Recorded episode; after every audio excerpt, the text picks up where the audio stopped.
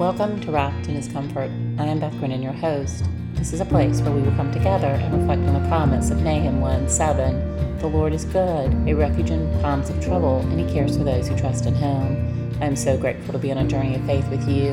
We will come together, read Scripture, pray, and we will rejoice again and again in God's faithfulness to us. On today's episode, I want to encourage us to remind one another do not worry. In the book of Matthew, Matthew chapter 6, there's a passage there that talks about not worrying. And as we look at the birds of the air and the lilies of the field, God is saying to us, do not worry. See how I care for the lilies of the field, the birds of the air. It was about 24 years ago, challenging time in my life, and I was confused and sad and God showed me this verse in the scriptures, and I was sitting out on my back patio, and there were lilies blooming in front of me as well. I felt like God said, Beth, do not worry. Look at these lilies. Look at the birds. How I care for them, I will also care for you. So I want to read to you the passage from Matthew 6. And I just want to encourage us today to remind each other that when we see those lilies and those birds this time of year, do not worry. God is with us. He is always with us and for us.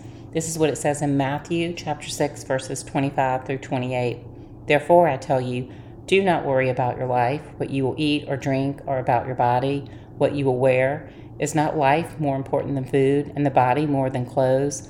Look at the birds of the air. They do not sow or reap or store away in barns, and yet your heavenly Father feeds them. Are you not much more valuable than they? Can any one of you, by worrying, add a single hour to your life? And why do you worry about clothes? Consider the lilies of the field, how they grow. They do not labor or spin. Yet I tell you, not even Solomon in all his splendor was dressed like one of these. So be reminded today as you see the lilies blooming on the side of the road and as you see the birds flying through the air that God is with you and that He is reminding us not to worry, but to trust in Him and His love for us. Let us pray.